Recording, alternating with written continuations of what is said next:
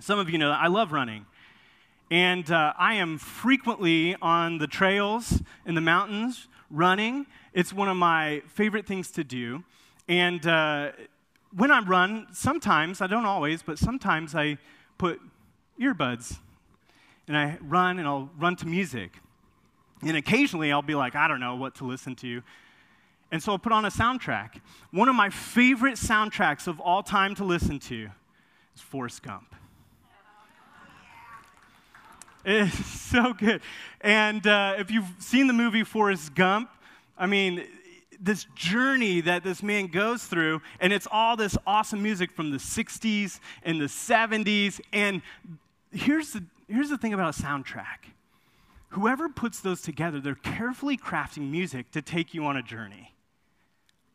They're putting all this music together to take you somewhere, to tell a story.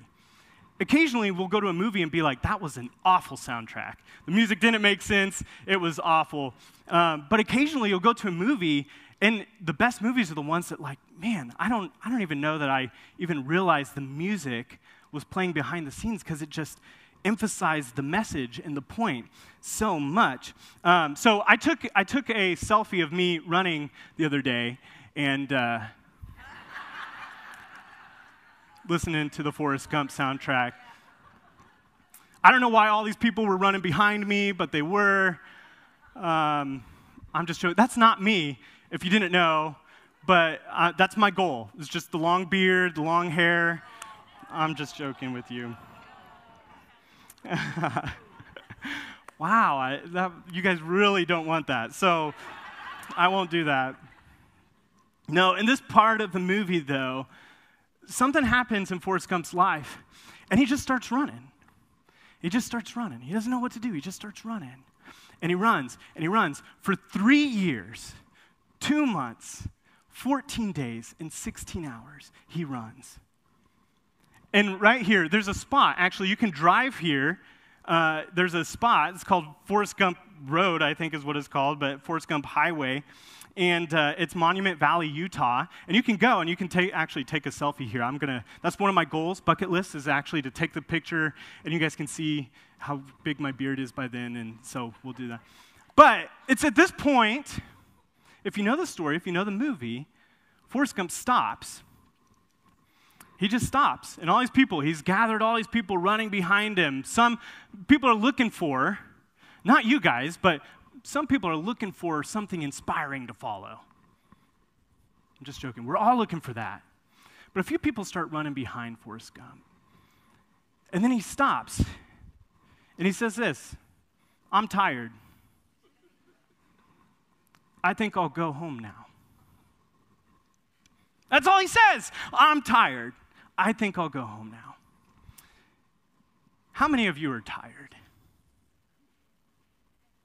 How many of you feel like at times you are just drifting through life? Like, why am I running? Why am I running? I feel like I've been running for 3 years, 2 months, 14 days, 16 hours, and I'm just running. I'm just tired. I think I'll go home now. How about saying it this way? What I hoped would happen didn't happen like I thought it was going to happen. What I hoped would happen didn't happen like I thought it was going to happen. All of life. All of life. Every day, sometimes it feels like that. And it leaves you frustrated, leaves you sad, unenergized, disappointed. And then that's when the voices kick in. The voices start telling you, like, you should have this figured out.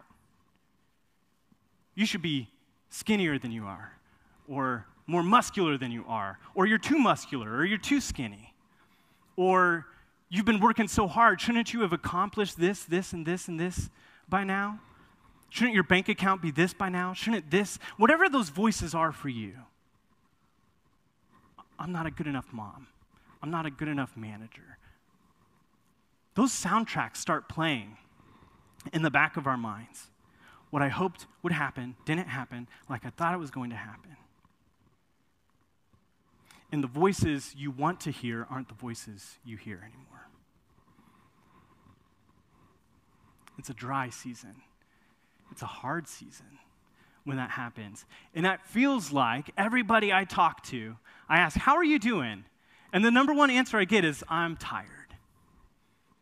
I'm tired. I have felt like that at different seasons of my life. I'm just tired. And here's what I think is happening. I think the soundtrack to our life is a little bit more like a shuffle. It's just on random. And the voices we listen to are kind of random. And we wake up in the morning, and we just kind of go out the door, and then the music starts playing, and there's nobody behind the scenes kind of orchestrating this voice and this voice and this voice. This is going to tell you a great story. Many of us just wake up and we just go, and our life is more like a shuffle. When we try to listen to God, more like a shuffle. Sometimes we just open the Bible and just point to a verse. God, speak to me. I need you. Nathaniel was a leader of the family of Jedediah. That's not helpful.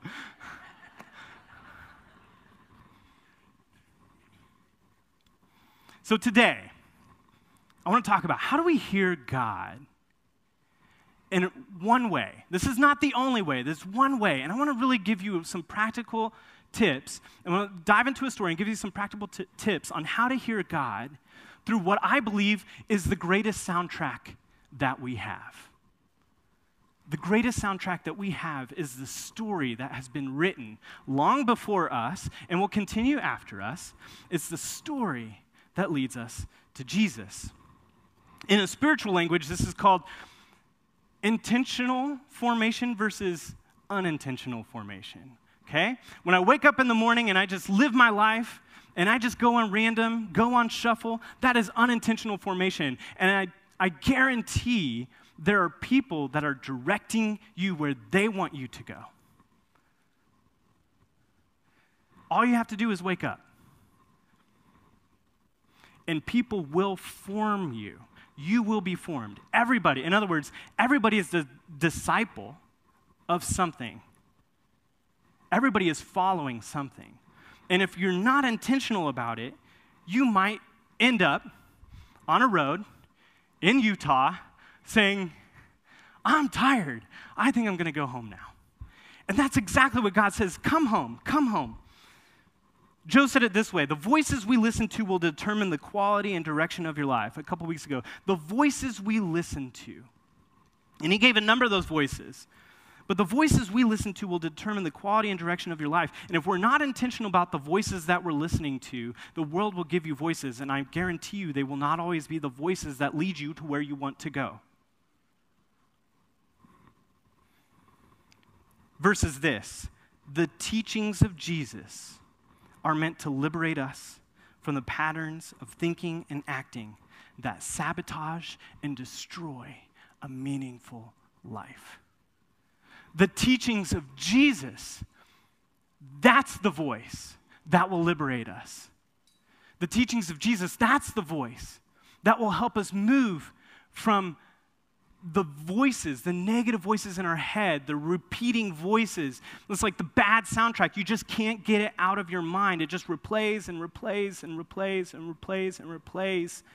You got to get a different soundtrack. We got to get a different soundtrack playing in our minds.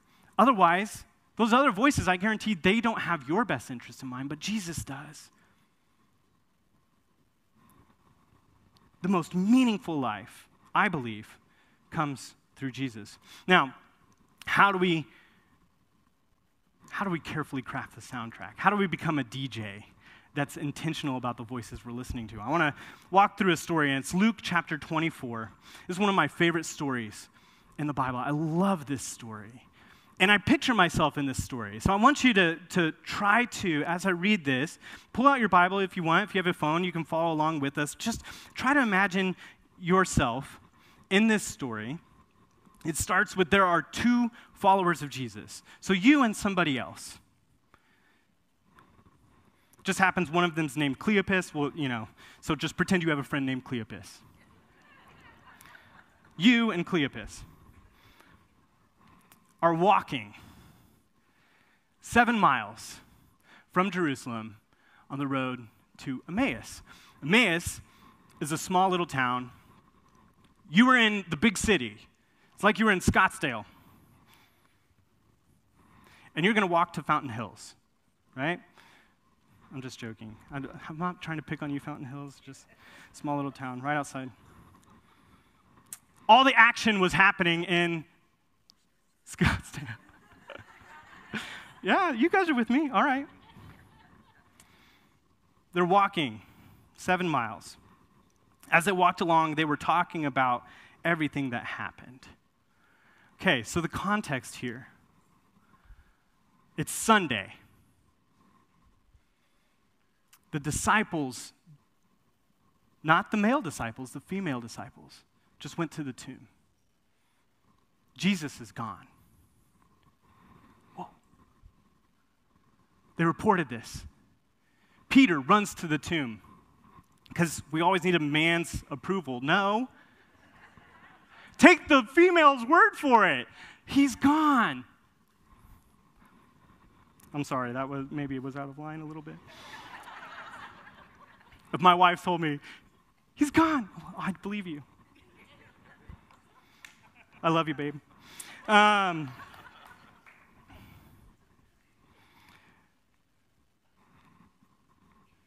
What I hoped would happen didn't happen like I thought it was going to happen.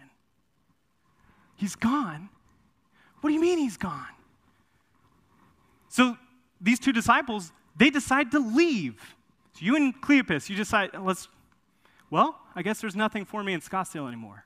Let's go back. Let's go back to Emmaus. Today, they don't even wait. Let's wait and see what happens. No, let's go back. I guess it's done. I guess it's over. Jesus is dead. Somebody must have stolen his body or something because he's not there. So as they talked and discussed these things, somebody started walking next to him. He says, what are you guys talking about? I love it. Just, what are you discussing? And they stop with sadness written across their faces. Then one of them, Cleopas, not you, thank goodness, not you, Cleopas answers, "You must be the only person in Jerusalem who has not heard about all these things that have happened here in the last few days." What things?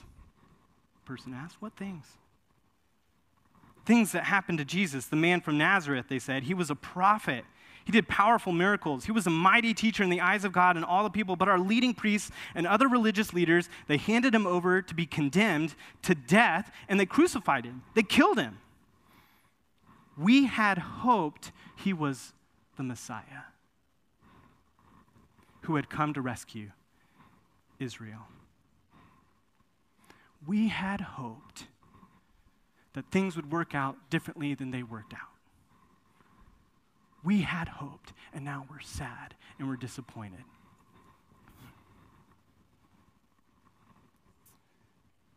When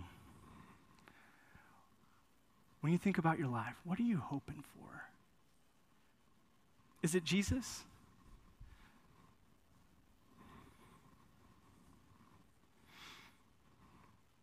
I love this. Jesus, that's the third person who's walking next to him. They don't even realize it. Jesus said to them, you foolish people, you find it so hard to believe all that the prophets wrote in the scriptures. Wasn't it clearly predicted that the Messiah would have to suffer all these things before entering his glory? And then this is my favorite part. Then Jesus took them through the writings of Moses and all the prophets, explaining from the scriptures all the things concerning himself. It's like a Bible study with Jesus. I mean, it's just, can you imagine? So seven miles, that's a couple hours walk. Just imagine him going through story after story after story. Like, dude, you know a lot about this Bible, By this time, they were nearing Emmaus, and at the end of their journey, Jesus acted as if he was going on because he's busy. Resurrected life. It's got a high agenda. There's a lot of things for Jesus to do. So they begged him, stay the night with us. It's getting late. So he went home with them. As they sat down to eat, he took the bread, broke it, blessed it, gave it to them to eat. Suddenly, their eyes were open, and they recognized him. Now, a couple nights earlier, Jesus sat down with his disciples, broke his bread, told them, this is the fulfillment of everything. He broke the bread. Here's tip number one. If Jesus comes to your house and offers to pray, let him pray. You know what? I had this whole prayer written out, this thing we were going to do, but you pray, okay? You bless the food. Just imagine that. You have a guest over. You just met on the road. You pray. You go ahead. You know, like, we're pretty sad. We're pretty broken up. What we hoped would happen didn't happen the way I thought it was going to happen. And they recognized him. And at that moment, he disappeared. They said to each other, didn't our hearts burn within us as he talked with us on the road and explained the scriptures to us? And within the hour, they were on their way back to Jerusalem. What a cool story, right? This is a cool story. Did you imagine yourself there? Can you imagine yourself there? Here's the key. So if you're going to tune out the rest of the time, I'll just give you the key. And then we'll talk through it. But Scripture is the soundtrack and story of God's involvement in the world. Jesus clearly says, you know what's interesting is he shows back up to his disciples and he does the same thing just a few verses over later. Then he opened their minds to understand the Scriptures. When he shows back up in Jerusalem, he shows back up to his disciples and again takes them through the Bible. Like, this is really important. This isn't just a one-off thing. Like Jesus said, this is really important that you understand the soundtrack that you are listening to and how I have come to fulfill that soundtrack. So how do we read the Bible? How do we read the Bible as God's soundtrack? That's the question today. I'm going to walk through three things and give you some practical tips here. Three words. Environment, Jesus, action. Can you say that with me? Environment, Jesus, action. One more time. Environment, Jesus, action. Okay, here we go. Environment. Here's the question. Am I creating an environment for God to speak to me? A lot of times we say, well, I want to hear God's voice, but it's often in rush hour.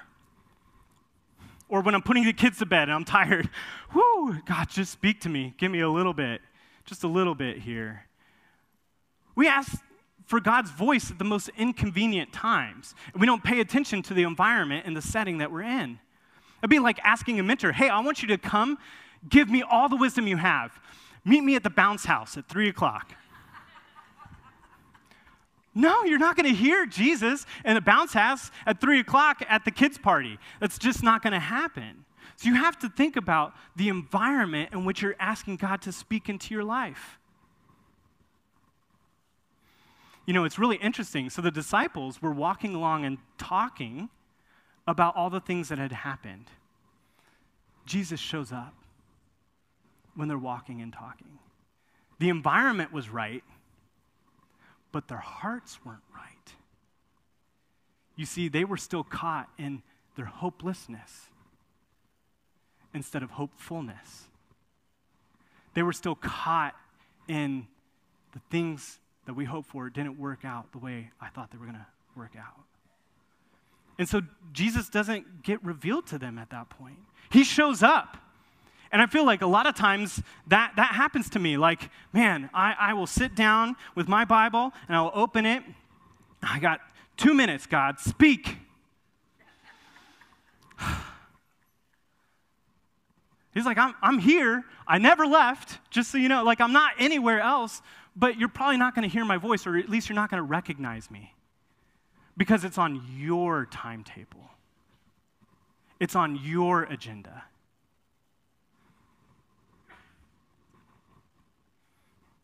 And then later, did not our hearts burn? Like there was a burning sensation. Was that just indigestion or was that God speaking to me? Did not our hearts burn as he was walking through this story? You see, we approach God looking for a specific answer to a specific problem, and God's so much bigger than that. God is so much bigger than that. I'm not saying we shouldn't ever do that or talk about specific questions like, God, I really need career advice or money advice or investing advice. But I think what God is more concerned with is you becoming the kind of person who makes good decisions because of the wisdom that has been imparted to you. You won't find, oh, here's my career. Luke 23, perfect. No, you're not going to find that. But you will find that Jesus is forming you into the kind of person that will say, what are the gifts and talents that I have, and how can I match them with the needs that exist in the world? And over time, I will gain more and more clarity about what that is. And whatever you're going through, challenge with a spouse or family issues or money issues, like over time, as I get formed into the image of Jesus, I will be capable of answering the questions that I need to answer. It's on his table, though, not on mine. I love this. John 10:27, Jesus says, "My sheep listen to my voice. I know them, and I answer every question they ever had." Oh, I know them, and they follow me. And so often, we're like, Jesus, keep up. Keep up. This is not working out. I'm running. I'm 3 years in. I've been running. You need to keep up, and you better answer me right now. And Jesus is like, wrong direction. 3 years, wrong direction, you know? I thought the Rocky Mountains would be a whole lot rockier than this. The real power is when they invited Jesus into their home. And they put their agendas aside and said, you know what, let's just have dinner. And then Jesus takes over. And when Jesus takes over, their eyes are opened. When Jesus takes over your life, if you really want to hear God, don't make it be on your agenda. Sit and create an environment for God to show up and let him be in control. And when you do that, Jesus will show up in your life. He will speak to you. I promise you. Challenge me. Try it. Open up God's word and read on his timetable, not you looking for answers.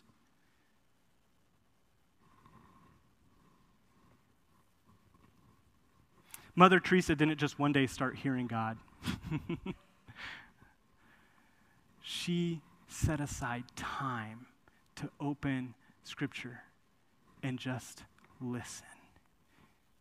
Just listen. Are we doing that?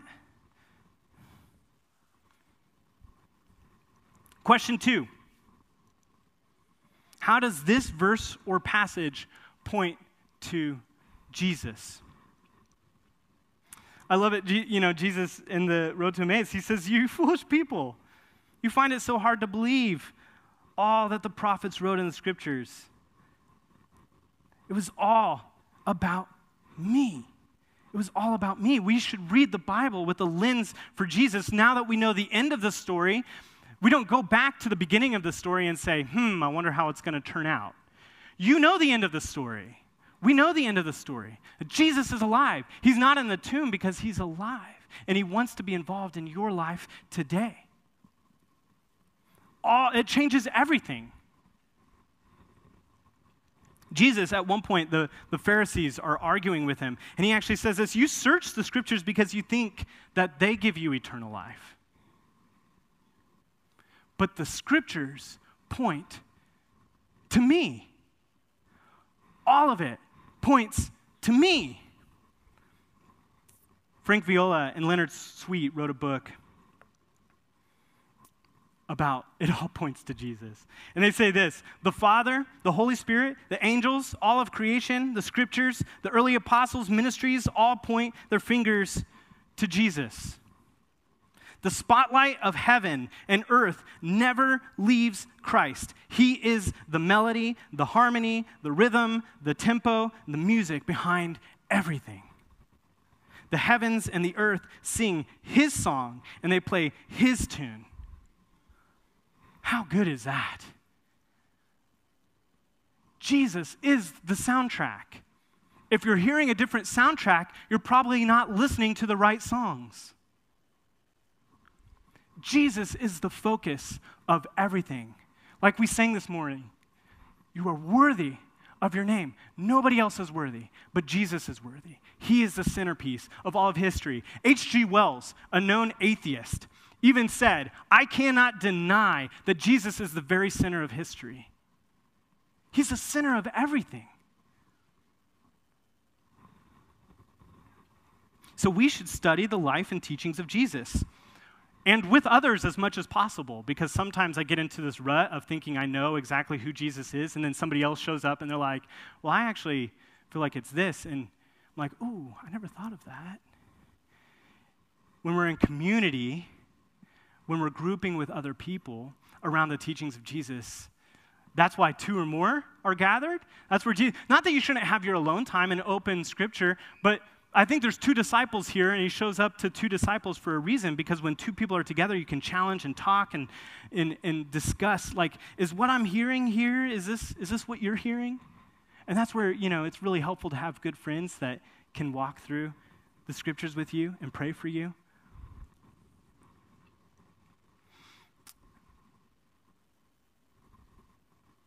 I have an old Toyota.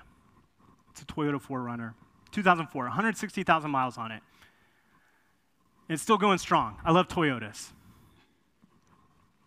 But imagine I decided I'm going to go get a new car. It's probably time. Some of you are judging me right now. I don't appreciate that. Cameron's time to get a new car. Okay, fine. I get a new car, and I take the manual that comes with the car. And I start reading the manual. I was like, this is great. I take out my pen and I start underlining, circling, highlighting things. All of a sudden, I start memorizing parts of it. Like, this is really helpful. This is really helpful. I now know how to go into four-wheel drive. That's great. I got a lot of knowledge here. You know what? I'm going to find a group of other people that like Toyotas. Let's get together once a week. We'll open the manual and we'll talk about it. You know, I'll share what stood out to me this week. You share what stood out to you this week. Maybe we'll get Lindsay and Joe to write some tunes, and they can sing some of the manual together, and we'll show up. It'll be great. Oh, you know what, Toyota, that's Japanese. I'm going to start learning Japanese so I can really get at the root of what were they trying to say here. Man. You'd say, that's not the point, Cameron. The point of the manual is not to know the Japanese, it's to drive the car. The point of the manual is to drive the car. The point of the Bible is Jesus. The point of Scripture is to bring you to Jesus, a relationship with Him. If you're getting anything else out of this, you're probably reading it wrong. Get around some other people to help you start reading it more rightly in a way that leads to Jesus, because that is the soundtrack of the entire story, is Jesus. The Bible is not just for information, it's for transformation. Question 3. In light of God's wisdom and voice, now that I'm reading this, I'm creating the right environment, I'm looking for Jesus, what action am I to take? What am I to do? Jesus says this at the end of the Sermon on the Mount, therefore, whoever hears these words of mine and puts them into practice. Whoever hears these words of mine and puts them into practice, that's like a wise man who built his house on the rock.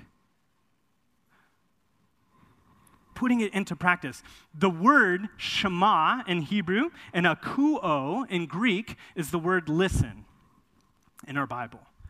Shema, that's where we get the word for the prayer, shema. It means listen, listen, or hear, hear. And actually, the root of that word is both listening and doing. They didn't have different words. It was one word. If you're really listening, if you're really hearing, that will lead to doing. Listen and obey. Hear and practice. Receive and respond. And when we do that, that is home. We're truly at home. I don't want you to miss this. We're truly at home when we can both hear God's word and put it into practice. If you're merely listening and never doing, you've missed it. If you're always doing and never listening, you're gonna feel like you're running without direction. I'm pretty tired. I think I'll go home now. Set the environment. Invite Jesus in. Look for Jesus. And then put it into practice. Somehow get it from here about 9 inches lower, into my heart, into my body. I got to go do something. I'm not just going to be formed by the world like a shuffle, an iPod shuffle. I'm going to be formed by the soundtrack of God's involvement in creation. I'm going to look for his voice, not with my agenda, but with his agenda, which is ultimately, it's going to lead me to Jesus, but then I'm going to be formed into that image of Jesus. The more I get to know him and have a relationship with him. And then as I practice these things, like forgiveness, oh man, forgiveness is hard. Okay, I think I understand it. You say you're sorry, and then the other person says, I forgive you. Perfect, got it. No, you have to practice it. I really hurt your feelings. I broke your heart. I did something I shouldn't have done. I sinned. And that is on me. That has the power. So, like, forgiveness, take any category. When you put it into practice, all of a sudden, it starts to change.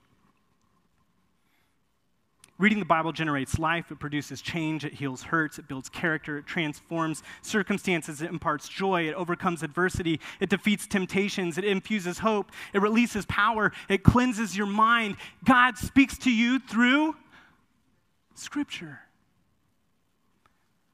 Only if we're reading it in a way that leads to Jesus. So practically, what does this look like? We talked about the environment, Jesus, action. Time and place. That's the first thing. Find a time and a place and stay consistent. For me, it's before my kids wake up. As much as possible, before my kids wake up, I have a time and a place where I can actually be quiet. Because once they wake up, all of a sudden my prayers start sounding like, you know, God help me today, because it's going to be a long day, and so it just rolls out of control from there. But man, if my kids wake up and I'm already a peaceful presence because I've encountered the living God and I've allowed him an opportunity to speak to me on his terms, not mine, I'll be a much better father. Not in rush hour, not on the way to traffic. And I'm not going to tell you, hey, you have to do this. There's no magic recipe, but you have to figure out for you, what does this look like for me to set a time and a place and an environment for God to come speak to me? What's the first thing you look at in the morning? 90% of the world look at their phone before they look at anything else. I don't know about you, but I don't want to start my day like that. I don't want to start my day looking at the latest headline every single morning. I don't want to lay in bed and be worrying. And man, what I hoped would happen didn't happen the way I thought it was going to happen right before I go to bed. I want to be infused with the love that comes from Jesus. I want the first thing I see every morning and focus my attention on to be the words of Jesus. And for you, start with the Gospels of Mark, Matthew, Luke, John. Start with Jesus. And go from there. You can't go wrong. Look at Jesus. I mean, that's the easiest way to do it. Start with Jesus, then go on to Acts. Then see what Paul says about it. He's got some really good letters in the Bible. A few of them. Okay, so how do we do this? Two apps and a challenge. Two apps and a challenge, then we'll land the plane, okay? Now, we can't get away from having a phone. This is the new reality, okay? We thought iPod was going to be the best thing ever made, and iPod just got discontinued, so I don't know. But this is the thing, right? Everybody knows, I can't leave home without my phone. So, if you can't leave home without your phone, I'm going to give you two apps. And one is the Bible Project app. We've talked about the Bible Project. It's awesome. But you can get the Bible Project app, which you can read the verses and then watch the videos right there. You don't even have to click out of that app and go into another app. Whoa, it's right there. You don't have to do anything. Look, it's got a little handy toolbar at the bottom. Videos, podcasts, Bibles, skills. And what's cool about this is this will teach you how to read the Bible with wisdom. All you have to do is open the app, and it'll just start. You'll start learning. You'll be an expert in 24 hours. I'm just joking. But take time. Read the Bible. This is a great app. I love this app. I'm in it regularly, and I learn something almost every time. When I'm like, oh man, what is this? They're just so brilliant. And their tagline is one unifying story that leads to Jesus. Yeah, very good. Second app. I've come across this one more recently. I love it. Lectio 365. Pray the Bible every day. Now, this is an app that if you use it well, look, it gives you the whole week. This week was Solomon, a life shaped by learning and wisdom. So every day it takes you through verses. And you start praying Scripture and learning Scripture. If you get into this regularly, you will begin to experience some transformation, not because of what they've put together, but because it leads you to Scripture and to the teachings of Jesus. It's powerful. It's a great app, okay? So, one challenge I have for you. So two apps, one challenge. The challenge I have for you: find a friend, schedule a time to meet, open the Bible together, talk about it, invite Jesus, pray for each other, and then email me, Cameron@mcdowell.church. I started a group.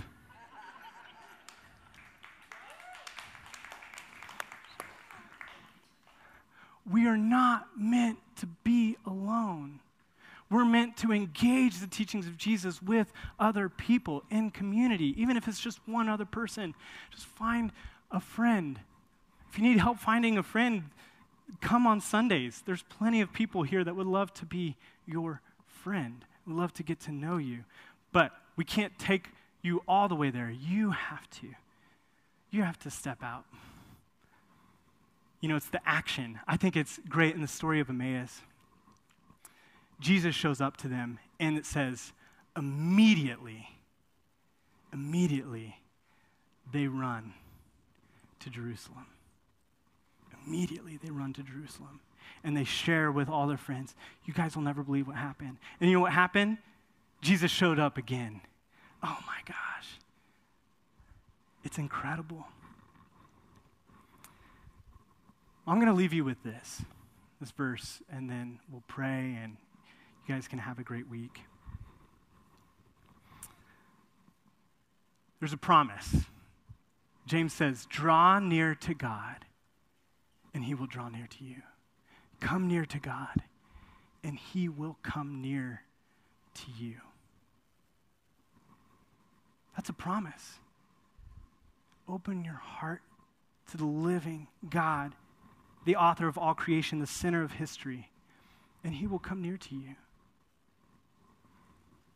Heavenly Father, we thank you for today.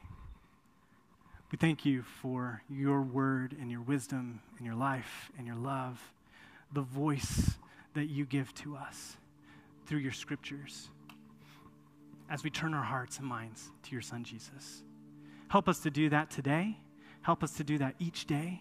Help us to create a habit and a rhythm of doing that every single day so that when we feel like we're away from home, we can find a home in you. In Jesus' name.